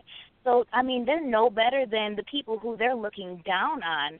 It just it's ridiculous and, you know, like the last lady who just spoke, we do need to speak up. I mean, us coming together is power, but so many people are so afraid of what's going to happen and the consequences rather than looking at the reward in the end. I mean, if we all come together like you guys are doing on this show and speak up, you know, maybe we can make a difference. But like I said, for me to get a class three misdemeanor for just not reporting something that I'm suspicious of and them nothing happening to them for doing the abuse physically and neglecting these people medically is just it's ridiculous. It's mind blowing. I just I had I had to call and comment on that because it's not it's not acceptable, and I'm so glad that someone is finally stepping up and doing something about it. And thank you for that call. Uh, we echo that sentiment. Uh, it's we said this before. This is unequal justice in this country. I would like to read a story that says when a nurse says tells a man to relax and sends him home or to his cell with two Tums because she's too lazy to do the due diligence to make sure this man is not suffering from a heart attack or the symptoms that come prior to a heart attack. You should be medically trained to do that. But says he has heartburn, yeah, his heart is getting ready to stop. No thanks to you. And you know the one of one of the issues with these situations um, is that when when something does come up and and one of these families uh, gratefully you know gets some type of closure by being able to uh, bring up a, a, civil suit and you know uh, get a some monetary damage or something like that from the state jails from the federal prisons these settles are t- these cases are typically settled that they say okay uh, we're not going to admit to any wrong, and you're going to kind of give us some a little bit of leeway on on on what happened, and we'll give you a check. But these things, when when it happens, and it's something to do with the taxpayer money, it should mandatorily be put out in the public. Yeah, we settled, but so and so's brother died, so and so's husband died because this happened at the jail, and tell the entire story to the public. Otherwise, all these things just continue to be swept under the under the rug. Yeah, somebody somebody died because of negligence at a jail or at a federal prison, and that case just disappears. Nobody ever hear about it. Right. You have to go and search these things out in the news, like this thing with um with uh with with Jed Myers. Now that's not something that you saw on CNN. That's something that okay, uh, our research team people have to go and search to find these stories because the families have settled. And, and uh, you know, trust me, I, I, take nothing away from the fact that uh, these, you know, these state institutions, these private institutions, and these federal institutions owe these families for what they're lost. But it should be mandatory that this information is put out in the public so we all know what happened. Like, oh, okay, sure, you settle with the family, they got a check, but something needs to happen so that this stuff is exposed. Otherwise, the culture becomes that okay, well, yeah, I can I can call the inmate's death, but you know the the state will settle. It's tax it's taxpayers' money. It it doesn't come out of these uh, out of these uh, jail uh, employees' pockets. So they're saying, hey, well, nothing really happened to me, so I get to keep my job. The state settles, and everybody goes on about their merry way. These are the type of things when we say get out and vote, get out and uh, make your voice heard, get out and protest. You have to do it. Otherwise, it uh, th- these things just continue, and it's a travesty. All the people who are dying behind bars for something as as simple as medical attention and as silly as the uh, the nurse on staff saying, "Well, here, take two tums. You you must have ate some uh, some something that was too spicy or something. Take two tums, and a man dies of a heart attack. This is totally totally insane, and it has to be put to an end. But again, these type of things have to be brought to the public's uh, attention so that that way we can make a, a knowledgeable decision if we want to say, okay, we want to we want to vote on taxes. Well, no, we don't want more taxes to go to the jailhouse when you're killing people and then settling with the families. That's not what the jail is supposed to be for. It's supposed to be for uh, for for reforming a person, for getting them to be rehabilitated uh, in their mind about the things that they're doing if they indeed committed a crime. And then the second part um, is that if you have somebody that goes to jail and say there's somebody in county jail, they haven't even been convicted of anything. They haven't even been sentenced. They end up dying, and you're like, okay, I was there for a traffic violation, or I was there because I was accused of something. I got arrested. I'm I'm supposed to be innocent until proven guilty, but you have people who are given the death sentence for just showing up in a jailhouse and being kept sometimes not even overnight. In a few hours, you have people dead from the time they walked in, a healthy individual. That's not acceptable in today's society. You know, I, I just want to add something to what Cliff said. The thing, the reality is, is that, and we've learned this from corporate America, they settle, and the reason they settle is because the penalty that they're paying is is so much less than you know the real justice that they deserve. So they they basically say, oh, okay, we'll we'll settle out of court with these guys because basically it's pennies to them. Like you said, Cliff, it's it's the taxpayers' dollars. So they really see that as not being a penalty. They don't see that as being a punishment. So they're quick to settle, and then they can they can you know the settlement that whole process is is something else involved. You know the court system is involved, and they can they can appeal and they can do all these other things. It doesn't mean that they'll necessarily cut a check right then. But it, but the the bottom line is this: until we actually if, until they actually have some skin in the game, and like Cliff said, either either it's exposure some other kind of ramifications, uh, a uh, punishment that is deserving of a loss of life, which I don't, I don't know what that is, but you know, something significant that makes them be reevaluate what's going on. And then when you talk about that nurse, you said lazy. You know, the bottom line is none of these people care. They don't care. You know, and I mean, what, you have a badge, you have a title, you're sitting there to check a box and say, you know what? This this is a licensed facility. They have these many guards and they have this many medical staff. It doesn't mean that they're going to do anything for these people. No, absolutely right. And uh, uh, I think Tasha's point is, is to be made. Tasha, when you when you it really implored people to get involved, to just press and press and press and do not stop. I think that's critically important that that message be driven home tonight because the system is designed to tire you out and to give up. That's how the system is set up. Well, nobody's listening. Well, I've done this and nobody cares. But I think, as you said, as we if we continue to press and and not grow tired and continue to let our mm-hmm. voices be heard, I, I, have no doubt that uh, that that uh, change would uh, definitely be instituted in these situations. Your thoughts?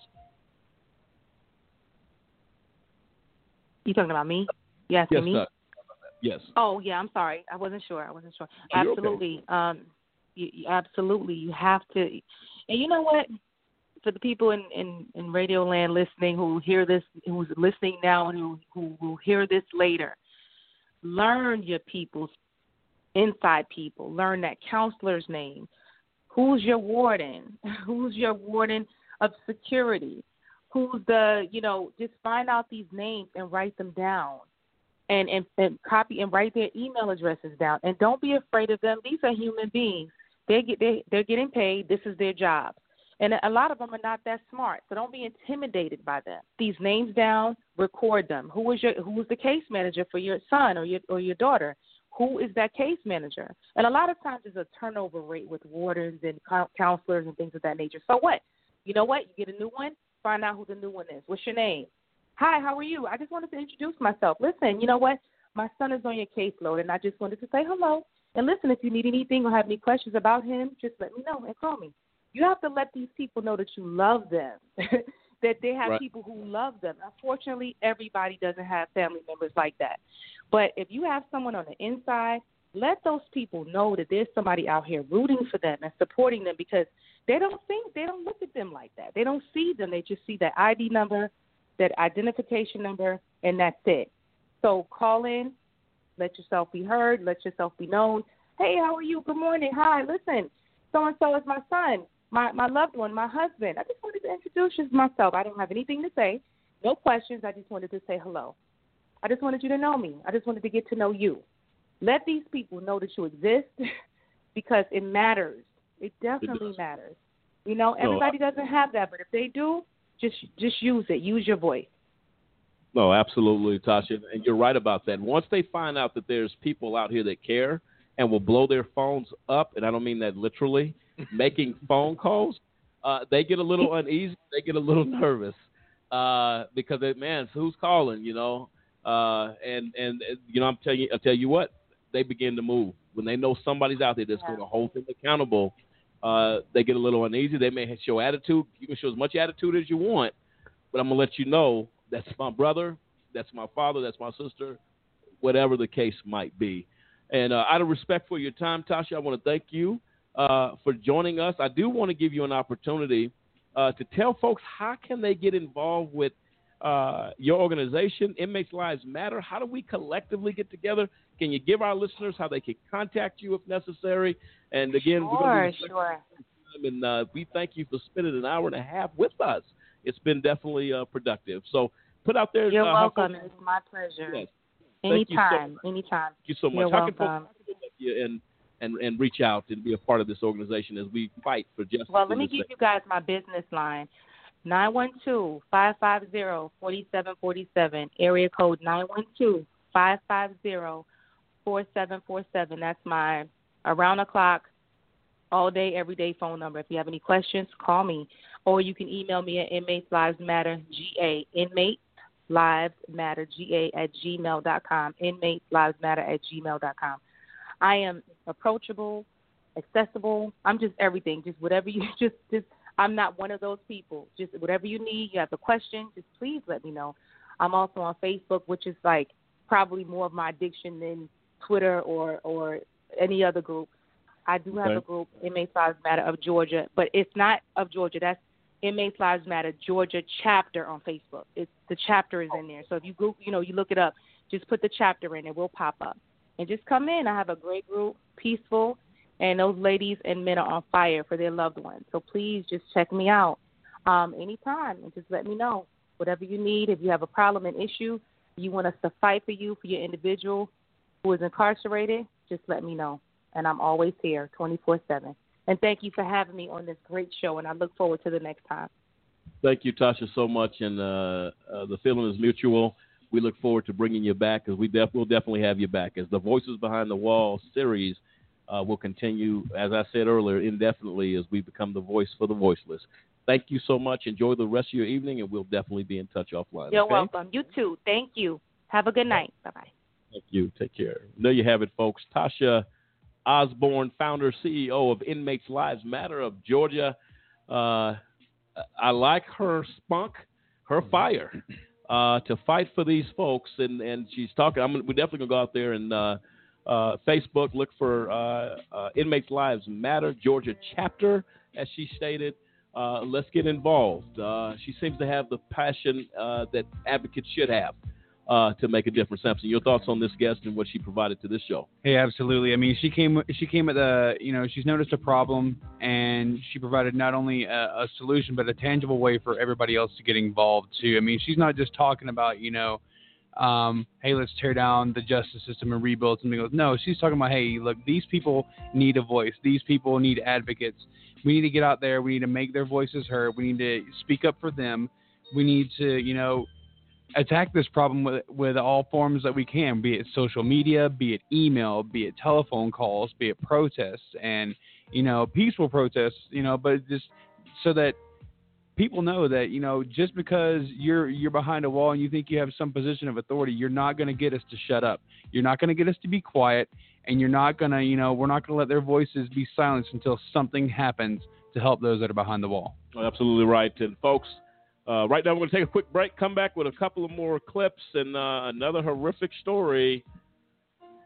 Voices behind the wall, medical care causing the deaths of many, the lack of medical care, rather, in our prisons and jails, causing deaths around this nation. This is AJC Radio, Voices from Behind the Wall. We'll be right back.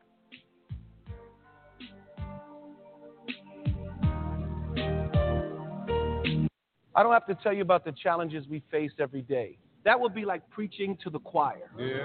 Today, you have a chance to face the challenge of your risk for diabetes. My dad had diabetes, and one in four U.S. adults are at risk, myself included. If you're older than 45 or African American, that risk increases. So here's a chance to ask yourself what can I do? Talk to your doctor about getting screened and know what your options are. Learn more at AskScreenKnow.com. When does it stop being partly cloudy and start being partly sunny? Why is the word abbreviation so long? Are English muffins just muffins in England? Why is it called a washing line and not a drying line? Do fish get thirsty? If ghosts can walk through doors, why don't they fall through floors? Do you yawn when you sleep? If prunes are dried plums, how do they make prune juice? Why do doctors leave the room when you change? They're going to see you naked anyway. Do bald chefs wear hairnets? How much deeper would the ocean be if all the sponges were taken out? Do you believe someone who says they're a chronic liar? Why is sandwich bread square and sandwich meat round? Life's full of hard questions. Ask one more. You might just save a life.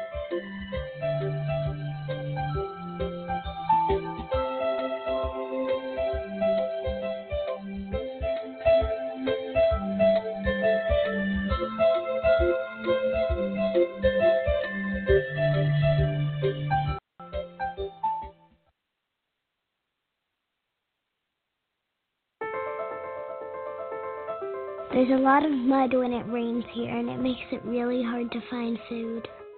There are car bombs every day. My mom worries about me when I go out. Every time I hear the alarm bell go off from school, I think it's an air raid. Sometimes I have nightmares about it. A lot of houses in our neighborhood have been destroyed. I like to close my ears and sing songs whenever the bombs come close. My dad says we have to leave, which makes me scared. I'm worried our new neighbors won't like us. What if they don't understand our religion? Because we don't speak the language, it might be hard for me to make friends.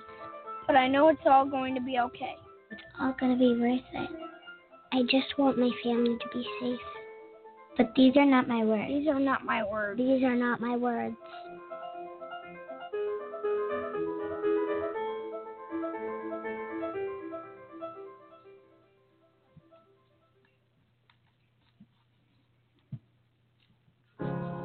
Broken down and tired of living life on the merry-go-round. Shane Carson can't find a walked into a Spokane County jail so we gon' walk it out. sometime after 10:30 a.m. on June 13th. Less than 10 hours later, a corrections officer was dragging him out of the cell by his ankles. Says Trevor Primo, Carson's cellmate ankles. Says Trevor Primo. His face was purple. His forehead was cut between his eyebrows. His cellmate watched as correction officers and medical staff tried and failed to revive Carson, 31, now one of seven people to die in the facility in the past 14 months. The Spokane County Sheriff's Office does not oversee the jail, but is investigating Carson's death and has thus far released few details. Detective Lyle Johnston says he is waiting on the results of a toxicology report. There's been an issue with the state crime lab, Johnston said. Years ago, we got results within four to eight weeks, and now it seems to take like we're waiting months.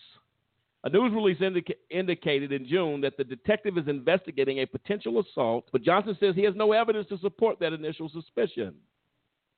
In a recent jailhouse interview, Primo denies that he assaulted Carson and describes a man in the midst of a drug withdrawal. Primo, who acknowledges using drugs in the past, says Carson would wake up in fits, shaking. He was drenched in sweat and his skin was very pale. Primo says he called correction officers to the cell door at least two times. Each time the cop came by and he was like, oh, he's just detoxing. He's just detoxing. It's normal, Primo says. Later in that evening, Carson starts hyperventilating, quick breaths in and out, which Primo demonstrates during an interview at the jail. At the time, he calls the correction officers again. I'm like, the dude's not doing good. Can I get into a different room or something? If you're not going to come in here and check this dude out and make sure he's okay. Again, absolutely inexcusable. So the guard make the, makes the statement, well, he's just detoxing. That's all he's doing. But he's hyperventilating. He's struggling to breathe. And that's your answer. Don't worry about it. He's just detoxing.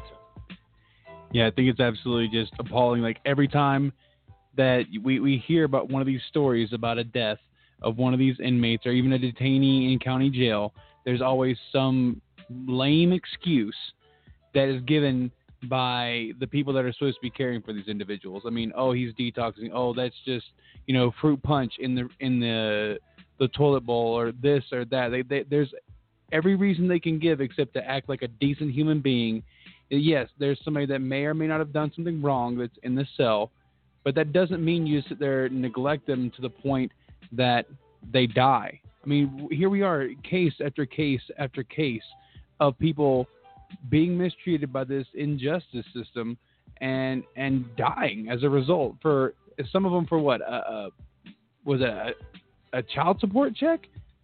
They got called back. A child support check, really?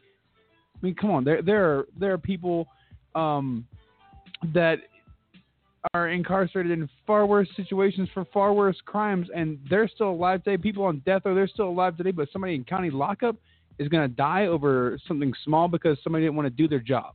Well, it. No, go ahead, Seb. No, I'm just saying it's ridiculous. That's all. No, absolutely right. Um, this is outrageous, folks. And you can sit back and listen and say, "Man, this is really a shame." What are you going to do about it? How many phone calls are you going to make? How many marches do you want to call to protest this injustice? How many prisons do we need to walk around? How many county jails do we need to picket and say this is not going to be tolerated in my community. It's something that needs to be looked at. We got a clip for you. We'll talk on the other side of this clip.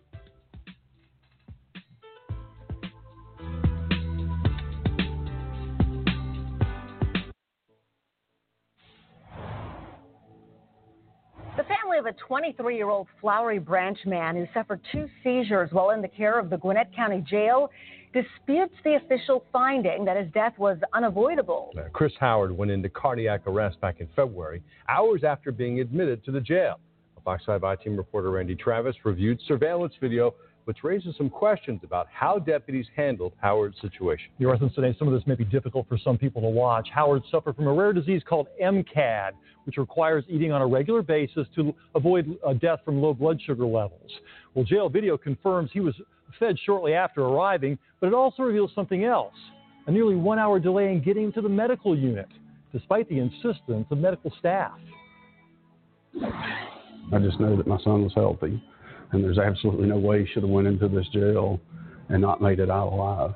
Robert Howard figured Chris had survived the danger zone of a disease that had already claimed the life of his first son when he was just five. Chris grew up to be athletic, popular, tall and lanky with chiseled good looks, a man constantly on the move.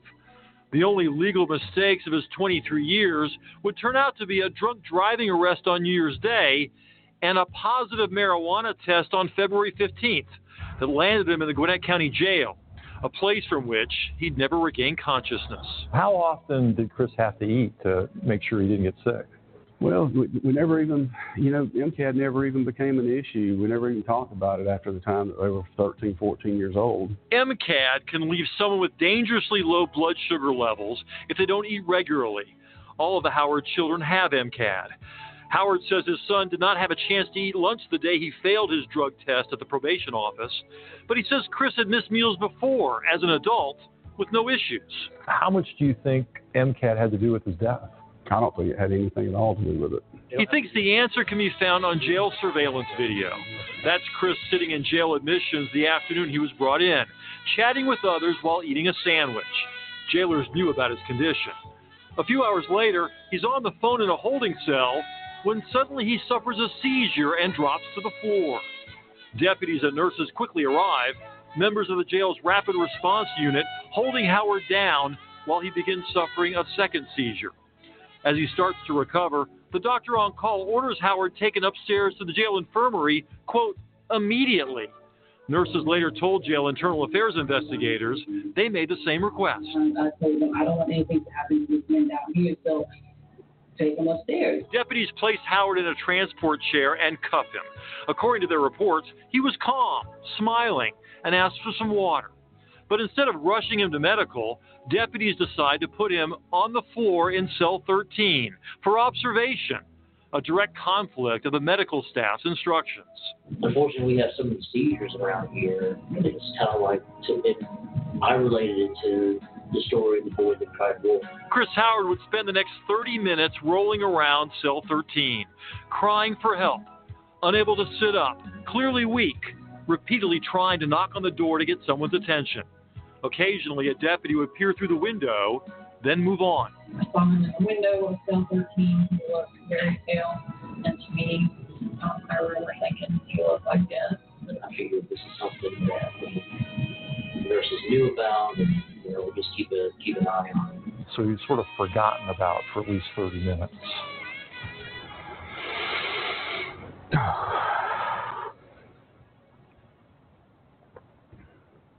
It's one thing we've been looking for is answers. You know, it's been killing us for eight months.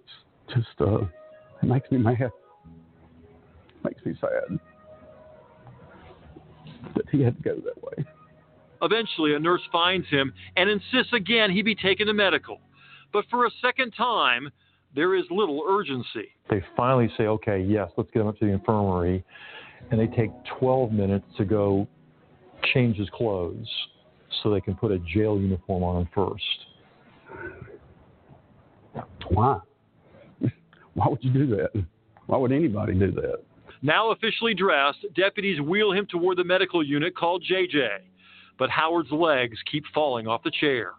And that move, we didn't run with him, but we kind of speeds up our pace getting to JJ. And that's when the nurse was like, he doesn't look well. 50 minutes after he was supposed to be taken to medical, Howard had gone into cardiac arrest. Members of the rapid response team would work frantically to try to bring him back, but by the time he was taken to Gwinnett Medical, doctors determined the damage to his brain was irreversible. He was officially declared dead the following day. At the time Chris Howard was having his seizures here, his blood sugar turned out to be a normal 93. Could he have died from some cause other than MCAD?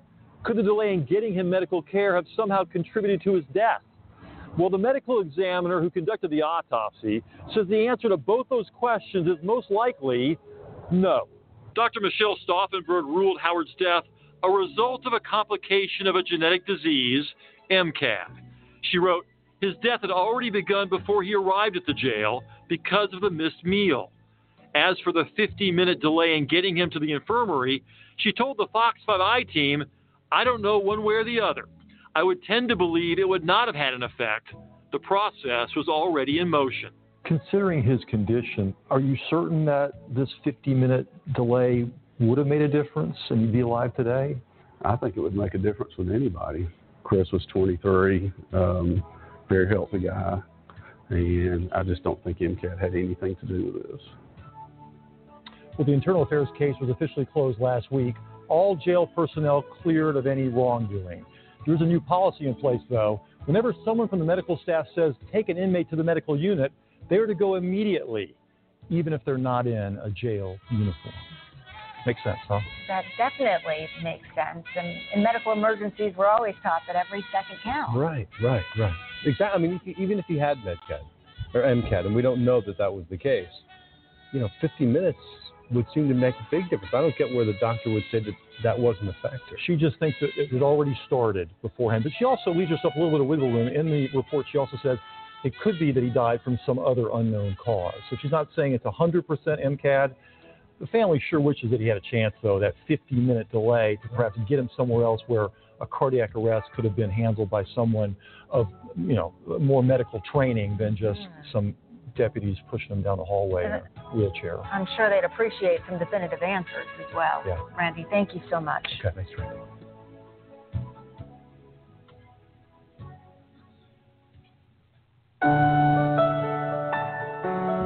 That is the most horrific story, and we have many.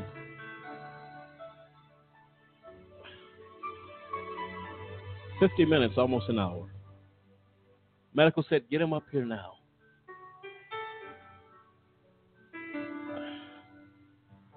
I'm I'm lost for words here. How do you justify? How who are you to say that this young man was dying before he ever got to the jail? He was sitting down eating a sandwich and smiling in custody. But you want to come back and say, well, he was all the death had already started. So guess what, folks? If you're having a heart attack, no need to call 911 because he's dead anyway before we get there. Are you kidding me? Ridiculous. And as usual, as Tasha pointed out, this is typical. No, no one charged, cleared of any wrongdoing, as body bags continue to increase in number. It's unacceptable, folks. When do we get tired enough of this nonsense? And the nurse, the doctor, whoever she is, making an excuse, you're lying, is what you're doing. Don't worry about the family, the pain in that father's voice. 23 years old, dead for no reason because they failed to do their job. You can call it whatever you want to call it. You can wiggle room, as the reporter said. Well, she gave herself a little whip. You don't have any. You're a killer. That's what you are. Until we call it what it is, we're never going to change anything. Call it what it is. How poor health care turned Walter Jordan's prison sentence into a death sentence. Walter Jordan tried to tell the world he was dying in prison in Arizona when he mailed a handwritten message titled Notice of Impending Death to the federal court in Phoenix. Nine days later, he was dead. According to Dr. Todd Wilcox, the physician who reviewed Jordan's case, the 67 year old might have survived if he had received competent treatment by the Arizona Department of Corrections, and it's private. For profit healthcare contractor Corizon Health. Jordan died of invasive squamous cell skin cancer that ate through his skull and invaded his brain. Dr. Wilcox identified multiple deficiencies in Jordan's care, concluding that his death was unfortunate and horrific, and that he had suffered excruciating, needless pain in the final months of his life. Jordan himself testified to his own impending death in his letter. ADOC and Corizon delayed treating my cancer, he wrote. Now, because of their sick delay, I may be lucky to be alive for 30 days. Jordan died in prison, but his words have reached us, and they are a call to action against poor prison conditions that lead to pain and death for prisoners who have a right to proper care from the institutions charged with their custody. How sick is that? Uh, It, it to me, it's absolutely gut wrenching because reading over some of the articles here, like Corizon is just one of the uh, the institutions that does uh, healthcare uh, for some of the prison systems and county uh, lockups, and we're talking billion dollar contracts. Billion dollar contracts to provide adequate health care to these to these men and women that are behind bars. And you're telling me that they can't get prescription medication they can't get they can't even get seen for obviously having something wrong with them until they're in a county lockup or prison uniform and and not only this now we have to have a policy we have to have a policy made to tell you to define what immediately means when somebody's and a med, when a medical professional tells you get up up there right now. Well, if you've been cleared of all wrongdoing, why are you changing policy?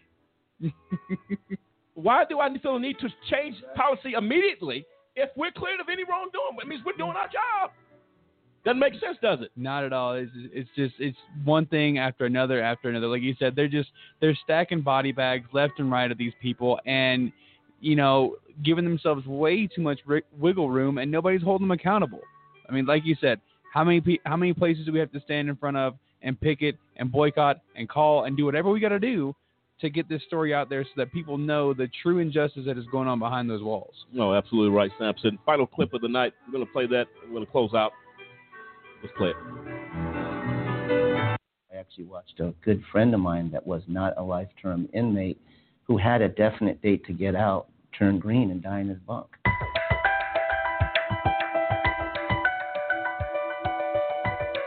Prison healthcare in the U.S. is broken. After serving their time, prisoners will almost certainly be sicker upon their release, if they even make it that long. Joseph Calderon was in prison for 17 years. While serving time in the security housing unit, I had chest pain one night, seven sharp pains that woke me up out of a dead sleep. Joe wasn't able to see a doctor the night of his chest pain. It wasn't until two weeks later that he finally got to see one. Joe says the doctor told him he just had a muscle cramp and sent him back to his cell with Benadryl. While prisoners are the only Americans who are constitutionally guaranteed to have health care, they often have to fight to see doctors and get medicine. Okay, so why is prisoner health care so bad? When it comes to political power, prisoners rank pretty much at the bottom. In certain states, they can't even vote. And prisoners rank at the bottom of the social ladder, too. American society generally views people in prisons and jails as deserving of whatever mistreatment they get. There just isn't the political will to make prisons and jails more humane. And state and city governments are under tremendous pressure to make the cost of incarceration as low as possible. Low pay at facilities tends to attract less qualified doctors. Much of the medical care is outsourced to private contractors, who often rely heavily on unlicensed medical assistants instead of doctors. And it can take months to even see a doctor. One of those contractors, Southern Health Partners, only requires its doctors to spend six hours a week visiting jails. And one doctor may be responsible for thousands of inmates. We see cases every day of the most horrific abuse and neglect of, of desperately sick people. A prisoner told to take Tums for what turned out to be cancer.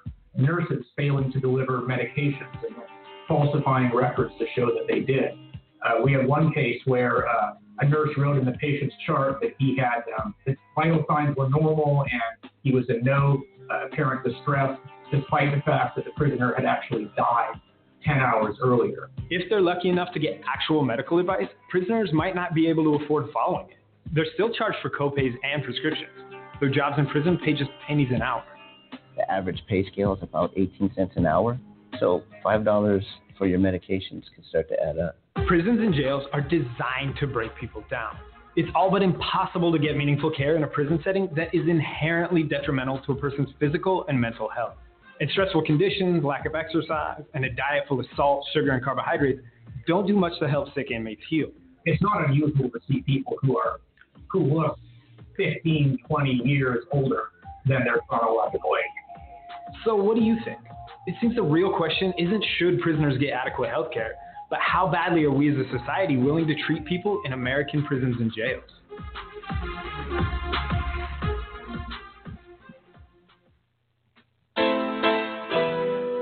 Well, there you have it.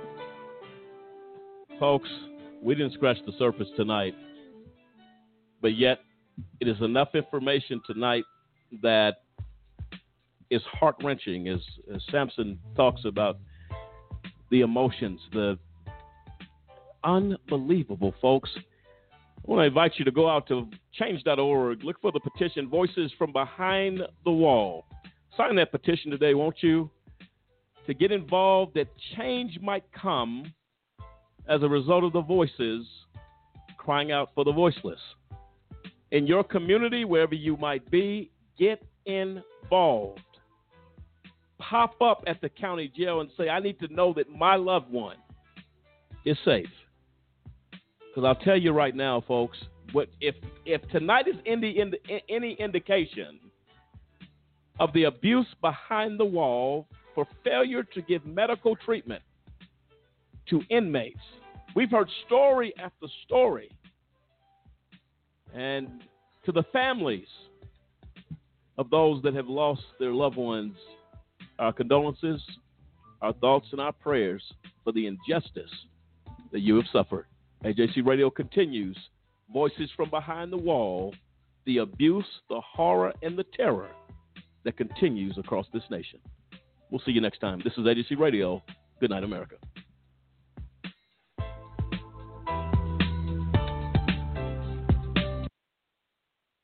Prisoners have been denied medical care in Arizona and they've been told to pray instead. Think Progress has a story about this. And it's now been a year since a lawsuit was filed by the ACLU alleging that there has been grave medical neglect of prisoners in Arizona's private prison healthcare providers, and prisoners have continued to die or endure unnecessary suffering after not receiving sometimes the most basic medical treatment. After asking for medical assistance, as uh, uh, as I read earlier, many prisoners are told to quote be patient or quote pray, according to a new report from the American Friends Service Committee. It found that there was lack of timely emergency treatment, denials of care, failure to provide medication and medical devices, and under the Eighth Amendment, prison officials are required to provide medical treatment to prisoners. Prisoners are legally able to request that their care be consistent and that their services are accessible. Proper medication must be dispensed, dietary restrictions must be accounted for. Uh, this year, the ACLU's lawsuit, as a result of the, num- the, the incredible number of cases that corroborate this, has been granted class action status, which now means it applies to everyone in Arizona. I don't know, Lewis, whether this is specifically a private prison problem. The state has the sixth highest in- incarceration rate, and as we know from recent interviews, including with Todd Clear, private prisons only represent uh, a pretty small number of the total inmate population of this country. But to say that whether it's state or federal prisons, we don't need federal oversight when these things are going on, there are cancer patients who simply did not receive treatment, period, full stop, and died. Yep, and I I would assume that this is mostly a problem in, in private prisons, um, but who knows? I'm very curious to see what happens with this, and it's pretty shocking that this has been going on for so long. It is, and we're going to continue following the story. As you know, we've been covering issues relating to the prison industry, incarceration, the war on drugs, and private prisons for years. We're going to continue covering it, absolutely.